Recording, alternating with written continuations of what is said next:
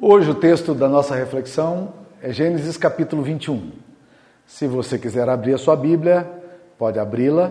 Caso contrário, quiser acompanhar a leitura, ela está sendo projetada também aí no, no, no vídeo, você pode acompanhá-la também. Gênesis 21, versículo 1 a 7 diz: Visitou o Senhor a Sara como lhe dissera, e o Senhor cumpriu o que lhe havia prometido. Sara concebeu e deu à luz um filho a Abraão na sua velhice, no tempo determinado de que Deus lhe falara. Ao filho que lhe nasceu, que Sara lhe dera à luz, pôs Abraão o nome de Isaque. Abraão circuncidou seu filho Isaque quando este era de oito dias, segundo Deus lhe havia ordenado. Tinha Abraão cem anos quando lhe nasceu Isaque, seu filho.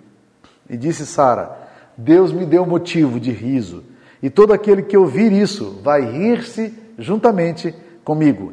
E acrescentou: Quem teria dito a Abraão que Sara amamentaria um filho? Pois na sua velhice lhe dei um filho. Essa é a palavra do Senhor. Meus queridos, existem algumas expressões na Bíblia que enchem o meu coração. Essa é uma delas do capítulo 21, versículo 1. Olha o que, que o texto diz. Visitou o Senhor a Sara. Eu acho que aqui nós poderíamos parar e ficar pensando exatamente o que significa esse negócio. O que é ser visitado por Deus? O Rei dos Reis, meu Criador, o Criador dos céus e da terra, o dono absoluto de tudo, e todas as coisas é, foram feitas pela palavra do seu poder. Esse Deus para a agenda dele, metaforicamente falando, ele, ele interrompe as atividades do seu calendário e ele foca numa pessoa e visita essa pessoa. O Rei dos Reis, o Senhor dos Universos, preocupado com uma pessoa vivendo no deserto de Berseba, vivendo no meio de um, de um ermo solitário, em tendas, e lá está Deus visitando Sara. Ah, meus queridos irmãos, eu creio que todos nós temos tanto desejo de que Deus nos visite. Às vezes Deus nos visite na nossa depressão, na nossa ansiedade, na nossa tristeza, na nossa insegurança. Que visita maravilhosa que Deus pode fazer para nós. Eu fico perguntando sobre isso.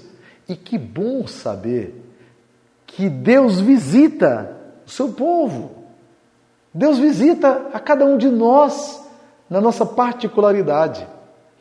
Eu li essa semana um texto que me chegou às mãos, é, muito interessante, sobre visita.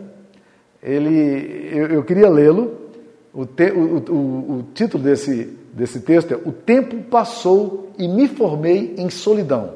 Ele me chegou às mãos pelo Eudes Moraes, que é um, amigo meu de Curitiba, e eu queria então lê-lo aqui. Ele é muito bom, preste atenção. Ele diz o seguinte: Sou do tempo em que se faziam visitas. Lembro-me de minha mãe mandando a gente caprichar no banho, porque a família toda iria visitar algum, algum conhecido. Íamos todos juntos, família grande, todo mundo a pé, geralmente à noite. Ninguém avisava nada. O costume era chegar de paraquedas mesmo. Bem, se fosse o Zé Carlos, não chegaria de paraquedas, né? Ele chegaria ali de, de paramotor. Bem, os donos da casa recebiam alegres a visita. Aos poucos, os moradores iam se apresentando um por um. Olha o compadre aqui, garoto, cumprimenta a comadre. E o garoto apertava a mão do meu pai, da minha mãe, a minha mão, a mão dos meus irmãos. Aí chegava outro menino, repetia-se toda a diplomacia. Vamos nos sentar, gente, que surpresa agradável. A conversa rolava solta na sala. Meu pai conversando com o compadre, minha mãe de papo com a comadre, eu e meus irmãos ficávamos assentados todos no mesmo sofá, entreolhando-nos e olhando a casa toda do tal compadre. Retratos na parede, duas imagens de santo numa cantoneira, flores na mesinha do centro, casa singela e acolhedora. A nossa casa também era assim. Também eram assim as visitas singelas e acolhedoras tão acolhedoras que era também costume servir um bom café aos visitantes. Como um anjo benfazejo, surgia alguém lá da cozinha, geralmente uma das filhas, e dizia: Gente, vem aqui para dentro que o café está na mesa. Tratava-se de uma metonímia gastronômica. O café era apenas uma parte. Pães, bolos, broas, queijo fresco, manteiga, biscoito, leite, tudo sobre a mesa. Juntava todo mundo e as piadas pipocavam, as gargalhadas também. Para que televisão? Para que rua? Para que droga? A vida estava ali no riso, no café, na conversa, no abraço, na esperança. Era a vida respingando a eternidade nos momentos que acabam. Era a vida transbordando simplicidade, alegria e amizade. Quando saíamos, os donos da casa ficavam à porta até que virássemos a esquina. Ainda nos acenávamos, voltávamos para casa, caminhada muitas vezes longa, sem carro, mas com o coração aquecido pela ternura e pela acolhida. Era assim também lá em casa. Recebíamos as visitas com coração em festa. A mesma alegria se repetia. Quando ia embora, também ficávamos a família toda na porta. Olhávamos, olhávamos, até que sumissem no horizonte da noite. O tempo passou e me formei em solidão. Tive bons professores: televisão, vídeo, DVD, internet, e-mail, WhatsApp, Instagram, cada um na sua e ninguém na de ninguém. Não se recebe mais em casa. Agora a gente combina encontros com os amigos fora de casa. Vamos marcar uma saída? Vamos a tal restaurante? Ninguém quer entrar mais. Assim, as casas vão se transformando em túmulos sem epitáfios, que escondem mortos anônimos e possibilidades enterradas. Cemitério urbano onde perambulam zumbis e fantasmas mais assustados que assustadores. Casas trancadas. Para que abrir? O ladrão pode entrar e roubar a lembrança do café, dos pães, do bolo, das broas, do queijo fresco, da manteiga, dos biscoitos, do leite. Ah, como eu sinto saudade do compadre e da comadre. Texto bom, não é? Eu achei fantástico esse texto. Esse texto fala-nos da importância de visitarmos uns aos outros. Coisas, coisa esta que já não fazíamos antes da pandemia e agora paramos de vez de fazer. Bem, pelo menos agora nós temos uma desculpa, não é? que triste, que triste. Mas o texto aqui diz: o Senhor visitou Sara. Que coisa maravilhosa! Ele fala-nos de uma visitação especial, da visitação divina. Como nós precisamos ser visitados por Deus? A primeira coisa que lemos aqui nesse texto é que Deus visitou uma mulher chamada Sara. Poderíamos parar e nos concentrar apenas na primeira frase desse texto. Visitou o Senhor Sara como lhe dissera, e o Senhor cumpriu o que lhe havia prometido. Que coisa maravilhosa! Deus visitou Sara. O Deus da Bíblia, meus queridos, é um Deus que visita a humanidade. É, Há uma, um detalhe interessante sobre o termo paraque, visita, que aparece aqui em Gênesis capítulo 21 em hebraico. Esse termo paraque, visitação ou visita, aparece só no Antigo Testamento. 285 vezes, na maioria das vezes, falando exatamente de Deus visitando pessoas, Deus visitando ocasiões, Deus intervindo na história.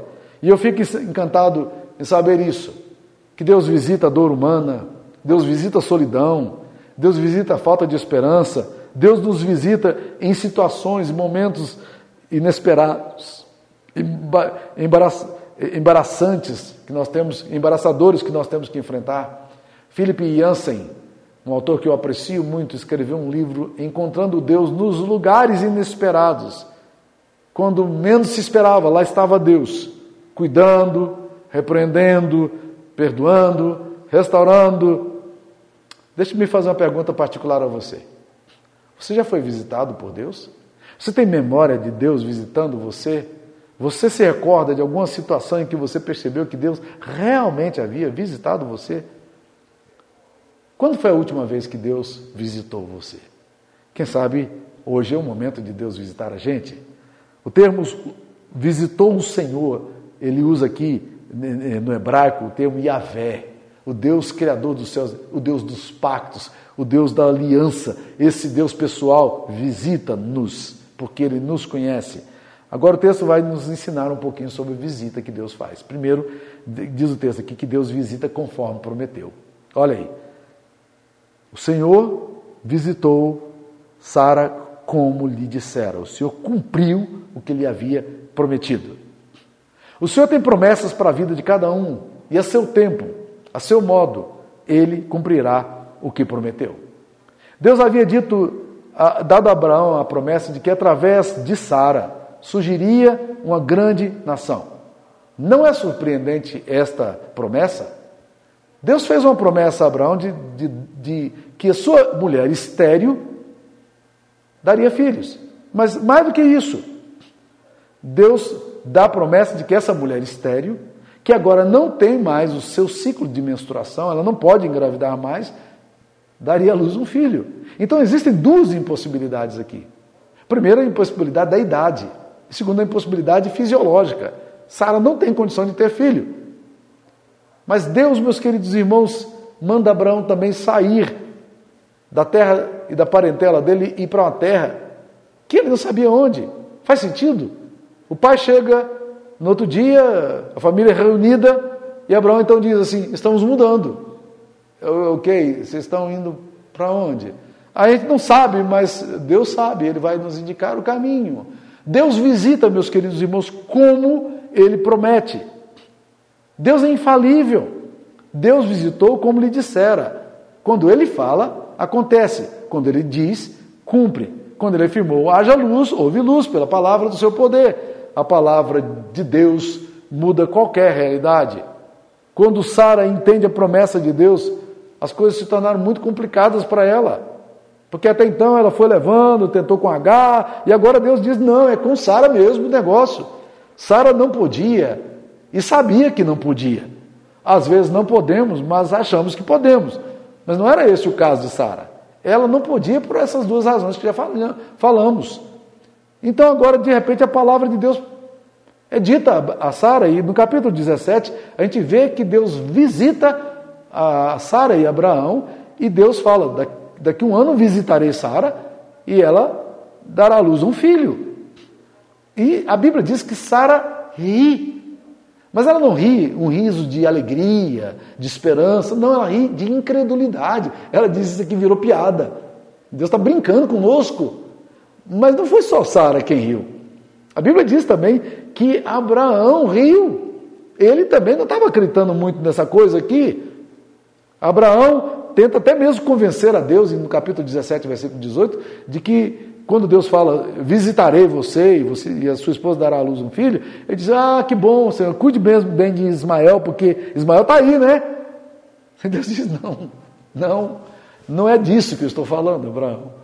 E agora Deus está visitando como ele havia prometido. Nós muitas vezes não sabemos o que Deus tem prometido para nós. Nós não sabemos as promessas que Deus tem para nós. E tem, temos que tomar muito cuidado, porque às vezes nós nós dizemos que Deus falou quando Deus não falou. Deus só vai cumprir o que ele prometeu. Deus não vai cumprir o que ele não prometeu, o que você esperava que ele prometesse. Então nós precisamos tomar muito cuidado com isso. Mas quando Deus promete, ele vai cumprir. Se ele prometeu, ele fará. Né? Deus é um Deus de promessa e Deus é um Deus que cumpre a sua promessa. Por isso que Deus fala pouco. Porque quando Deus fala, a palavra dele se cumpre. Outra lição que esse texto aqui vai nos ensinar está aí no versículo 2. Sara concebeu e deu à luz um filho Abraão na sua velhice, no tempo determinado de que Deus lhe falara. As coisas acontecem, a visita de Deus, a promessa de Deus se cumpre no tempo determinado.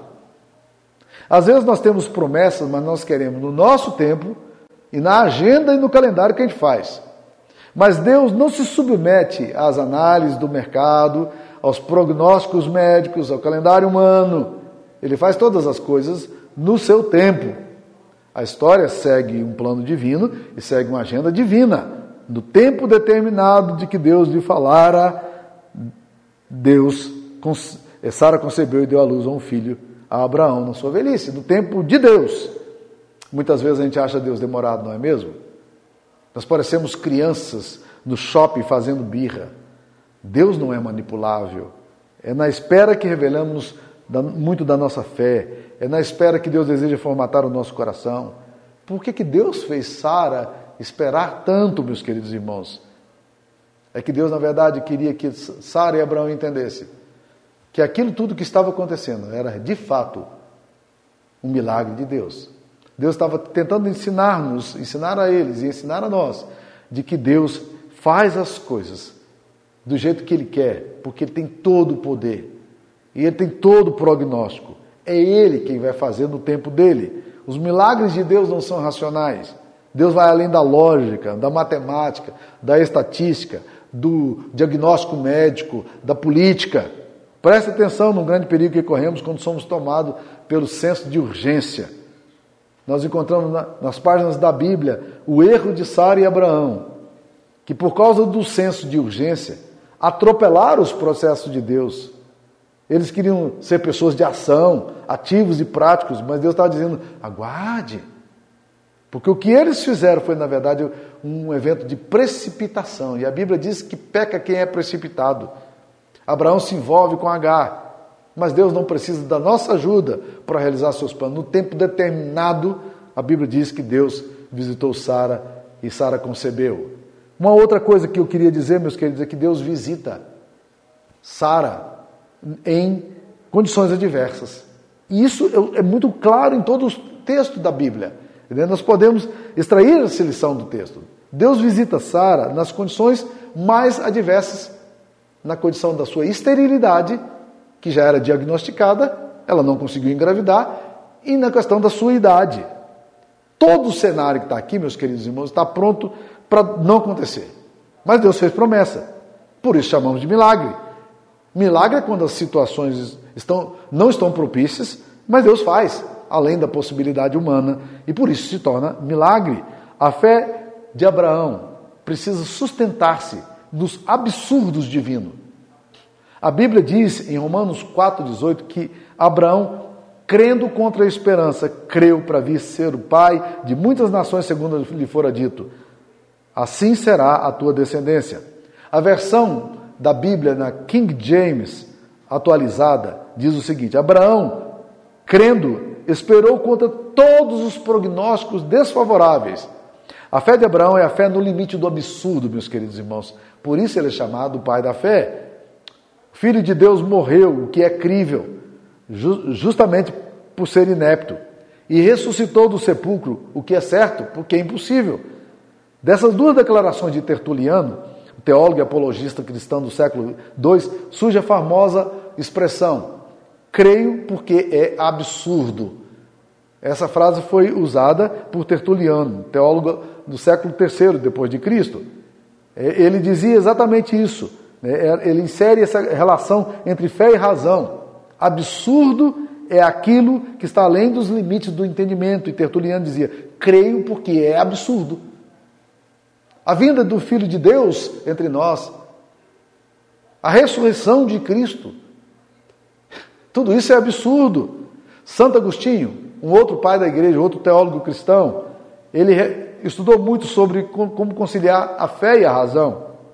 Ele dizia o seguinte: é preciso compreender para crer e crer para compreender. E ele elaborou uma doutrina muito conhecida chamada doutrina da iluminação, na qual ele afirma que a revelação cristã deve iluminar toda a razão humana. Por isso ele elaborou uma máxima que eu amo muito. Eu creio para entender e entendo para crer. Para ele, a revelação cristã deve iluminar o, o todo da razão humana. O texto aqui nos mostra, meus queridos, que Abraão creu no absurdo. Por isso é milagre. Que Deus se revela em, e visita Sara em situações adversas. Talvez seja isso que você esteja esperando também. Uma manifestação de Deus na sua história. E você olha toda, todo o panorama que você tem, todo, todo o diagnóstico que você tem, tudo que foi dito e você diz: Isso aqui não tem jeito de acontecer. Creio porque é absurdo. Deus não precisa de condições favoráveis para as coisas acontecerem. Deus nos visita em situações adversas e antagônicas. Tinha Abraão 100 anos quando nasceu Isaac, seu filho. 100 anos. 100 anos. Agora, meus queridos irmãos, queria chamar outra atenção para a visitação de Deus. O texto aqui disse que a visita de Deus traz motivos de riso. Aliás, eu acho que esse texto enche é, esse lugar aqui da Bíblia, né? Disse Sara: Deus me deu motivo de riso. Ah, que diferença esse riso aqui de Sara com o riso anterior dela. Se lá em Gênesis 17 nós temos a incredulidade de Sara, a dúvida de Sara e o riso de incredulidade, aqui nós não estamos vendo riso de incredulidade, não. Aqui nós estamos vendo de riso, de alegria, riso de, de exultação. Porque, meus queridos irmãos, a visitação de Deus traz fertilidade ao seu útero seco. A visitação de Deus traz alegria, porque quando Deus visita, Ele nos visita para abençoar. A visitação de Deus traz é, ao seu povo traz libertação. A visitação de Deus aconteceu lá no povo exilado, quando o povo não tinha esperança nenhuma, disperso ora na Babilônia, depois entre os medos e pés, e aí Ciro vem um determinado dia e publica um edital dizendo: volta todo mundo que quiser para Israel. Está aqui as condições, Neemias. Vai lá, Esdras. Eu abençoo vocês. Vocês vão lá reconstruir os muros de Jerusalém. E lá estão, então, os restauradores de Israel, quando ninguém acreditava. O Salmo 126 é escrito nesse contexto. Quando ele diz: Quando o Senhor restaurou a sorte de Sião, ficamos como quem sonha. Era um, era um sonho. Então a nossa boca se encheu de riso é a nossa língua de júbilo. Então, entre as nações se dizia: grandes coisas o Senhor tem feito por eles, de fato, de fato, é real. Grandes coisas tem feito o Senhor por nós, por isso estamos alegres. Sara está aqui, sendo visitada por Deus e dizendo: é isso mesmo. Deus encheu meu coração de riso. E quem ouvir essa história? Quem, quem teria dito a Abraão que Sara amamentaria seu filho? pois na sua velhice lhe deu um filho. Quem ouvir essa história vai rir-se juntamente comigo. Esse, esse motivo de alegria para todo mundo. Sara diz: Deus me deu motivo de alegria, mas Deus me deu motivo de alegria que é tão maravilhoso que outras pessoas também serão afetadas por esse motivo de alegria. Nesse texto, o riso de Sara é um riso de absoluta exultação, de alegria. É, tem muito riso debochado, de incredulidade. Desse riso Deus não se agrada, mas aqui é um riso de louvor, riso de lábios gratos, de gente que deseja glorificar a Deus pela bênção recebida. Esse riso exalta o nome de Deus. Deus precisa colocar mais alegria em nosso coração. Eu queria concluir dizendo, fazendo mais, três considerações sobre a visitação. Primeiro, a grande visitação.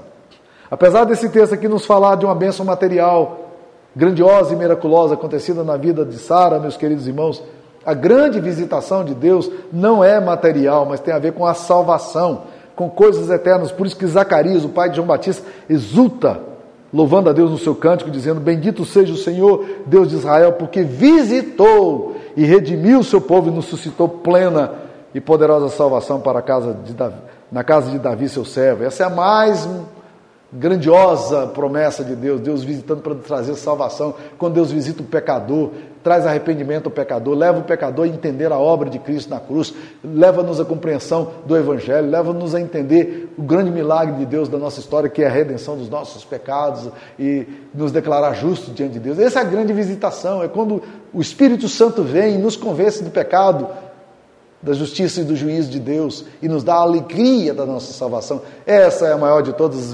visitações que nós podemos ter. Segunda coisa que eu queria chamar a atenção, meus queridos, é que sempre há o risco da gente não identificar a visitação de Deus, isso já aconteceu na história. Apesar de Deus visitar a humanidade tantas vezes, nem sempre a humanidade percebeu isso. Existem alguns textos no Novo Testamento que falam sobre isso. Jesus adverte Corazim e Betsaida, duas cidades da Galileia, que não foram capazes de perceber a presença de Deus entre eles quando Jesus ali se, se se manifestou. Olha o que diz no texto de Lucas 10, versículo 13 e 14.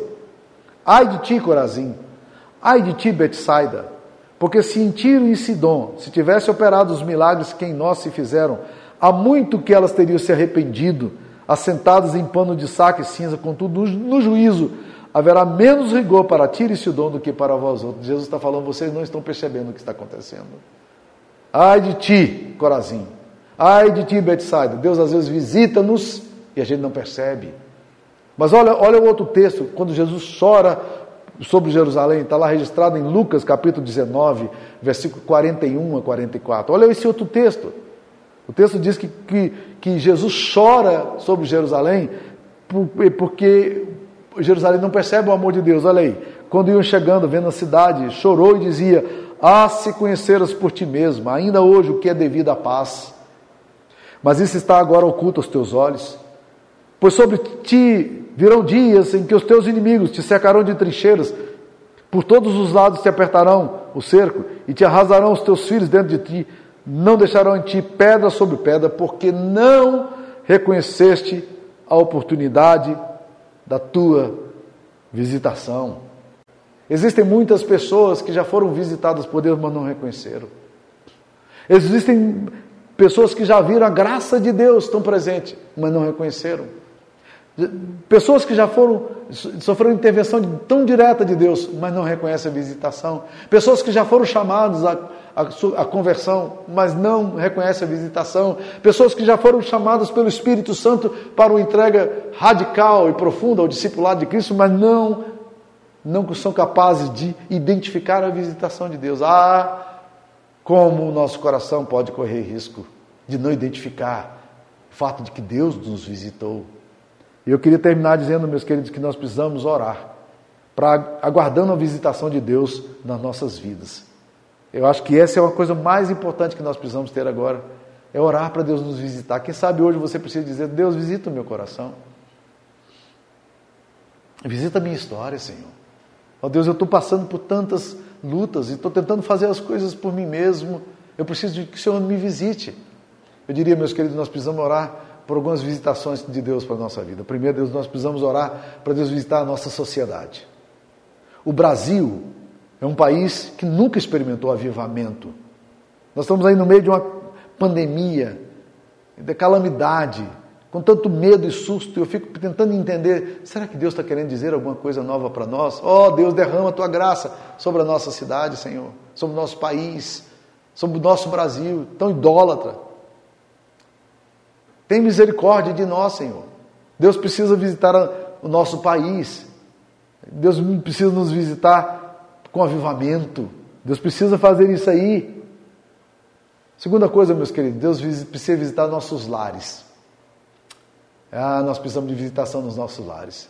Às vezes a gente percebe os nossos filhos se afastando do Evangelho, distanciando-se de Deus, Muitos lares estão secos, vazios, carentes de graça, marido pensando em divorciar, mulher, mulher separando do marido sem, sem muitas razões, as, as brigas são comuns no casamento, mas aí aquilo se torna um problema, estão vivendo no limite, não conseguem mais desenvolver o respeito, já perderam a alegria, os filhos rebeldes, distanciados, longe de Deus, já não se ouve louvores na casa, ninguém que abra, que, ouça, que cante uma música de adoração a Deus, é, não há ninguém que ore, não há ninguém que ajoelha, não há ninguém lendo a Bíblia devocionalmente, como nós estamos precisando botar fogo na nossa família, como Deus precisa visitar nossas famílias, trazendo amor, respeito, devoção, espiritualidade, oração, súplica a Deus profunda.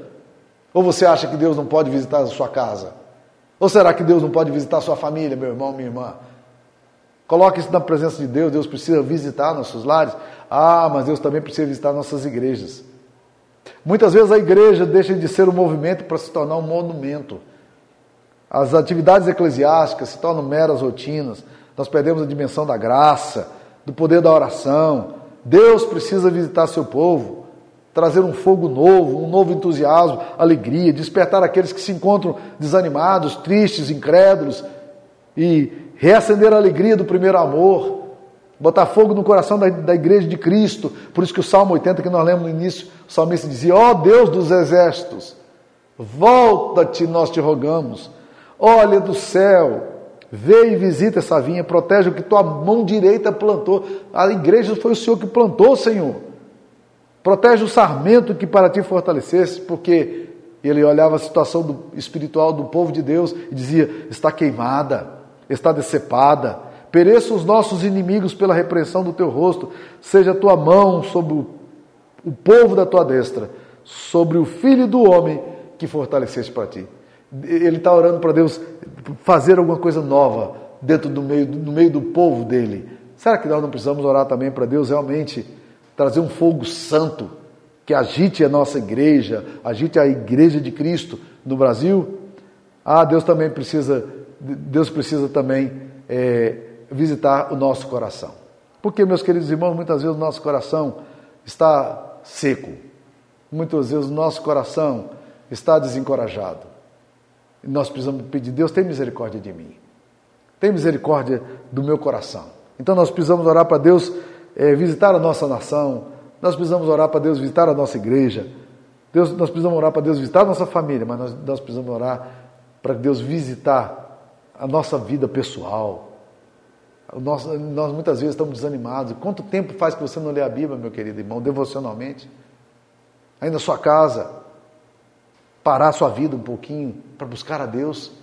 Quantas pessoas crentes que não leem Bíblia? Quantas pessoas crentes que não param para orar? E os dias vão passando, o tempo vai passando, não ora. Existem muitas pessoas procurando, às vezes, a gente para aconselhamento, e a gente pergunta como é que está a sua vida devocional, e a resposta é, está uma porcaria. Tem pessoas que passam meses sem orar, nunca se ajoelham, nunca se curvam, nunca falam com Deus, nunca oram. Como é que você quer que Deus visite o seu coração, meu querido irmão? Vá para a presença de Deus e diga: Deus, eu não saio daqui enquanto o Senhor não me abençoar. Esse coração eh, sem, sem fogo, sem alegria, sem entusiasmo. Essa semana nós tivemos uma reunião de oração dos presbíteros, semana passada, reunião de oração semana inteira. Reunião muito abençoada. Eu me lembro de um dos presbíteros que estava ali estudando a Bíblia conosco. E ele leu aquele texto de Lucas 24. E naquele texto de Lucas 24, os discípulos estão indo para o caminho de Emaús, desanimados, desencorajados, né? E aí Jesus visita aqueles irmãos e vai conversando sobre os acontecimentos de Jerusalém. E lá pelas tantas, quando Jesus vai orar, aí eles reconhecem Jesus e Jesus desaparece da presença deles. Mas eles dizem uma coisa muito interessante que fez esse discípulo, esse presbítero que estava expondo a palavra de Deus para nós, eh, se derreter em lágrimas. O que que, ele, o que que nós lemos lá? Ele dizendo assim: porventura não nos ardia o coração enquanto Jesus expunha para nós a palavra. Ah, nós precisamos ser visitados por Deus para o nosso coração arder. Quando a palavra de Deus é exposta, quando a gente lê as Escrituras Sagradas, quando a gente ora, ah, meus queridos irmãos, Deus precisa nos visitar. E esse texto diz exatamente isso. O nosso Deus é o Deus que visita. Porque o capítulo 21, versículo 1 diz: Deus visitou a Sara. Visitou o Senhor a Sara. O Rei dos Reis, o Senhor dos Senhores, o Criador dos céus e da terra, o dono de todas as coisas, aquele que manda e as coisas acontecem. Esse Deus quer visitar o seu coração também. Que Deus visite você nesses dias tão pesados que você tem vivido. Que a graça de Deus esteja contigo, em nome de Jesus. Eu queria orar por você. Senhor, nós precisamos da tua doce e poderosa visitação.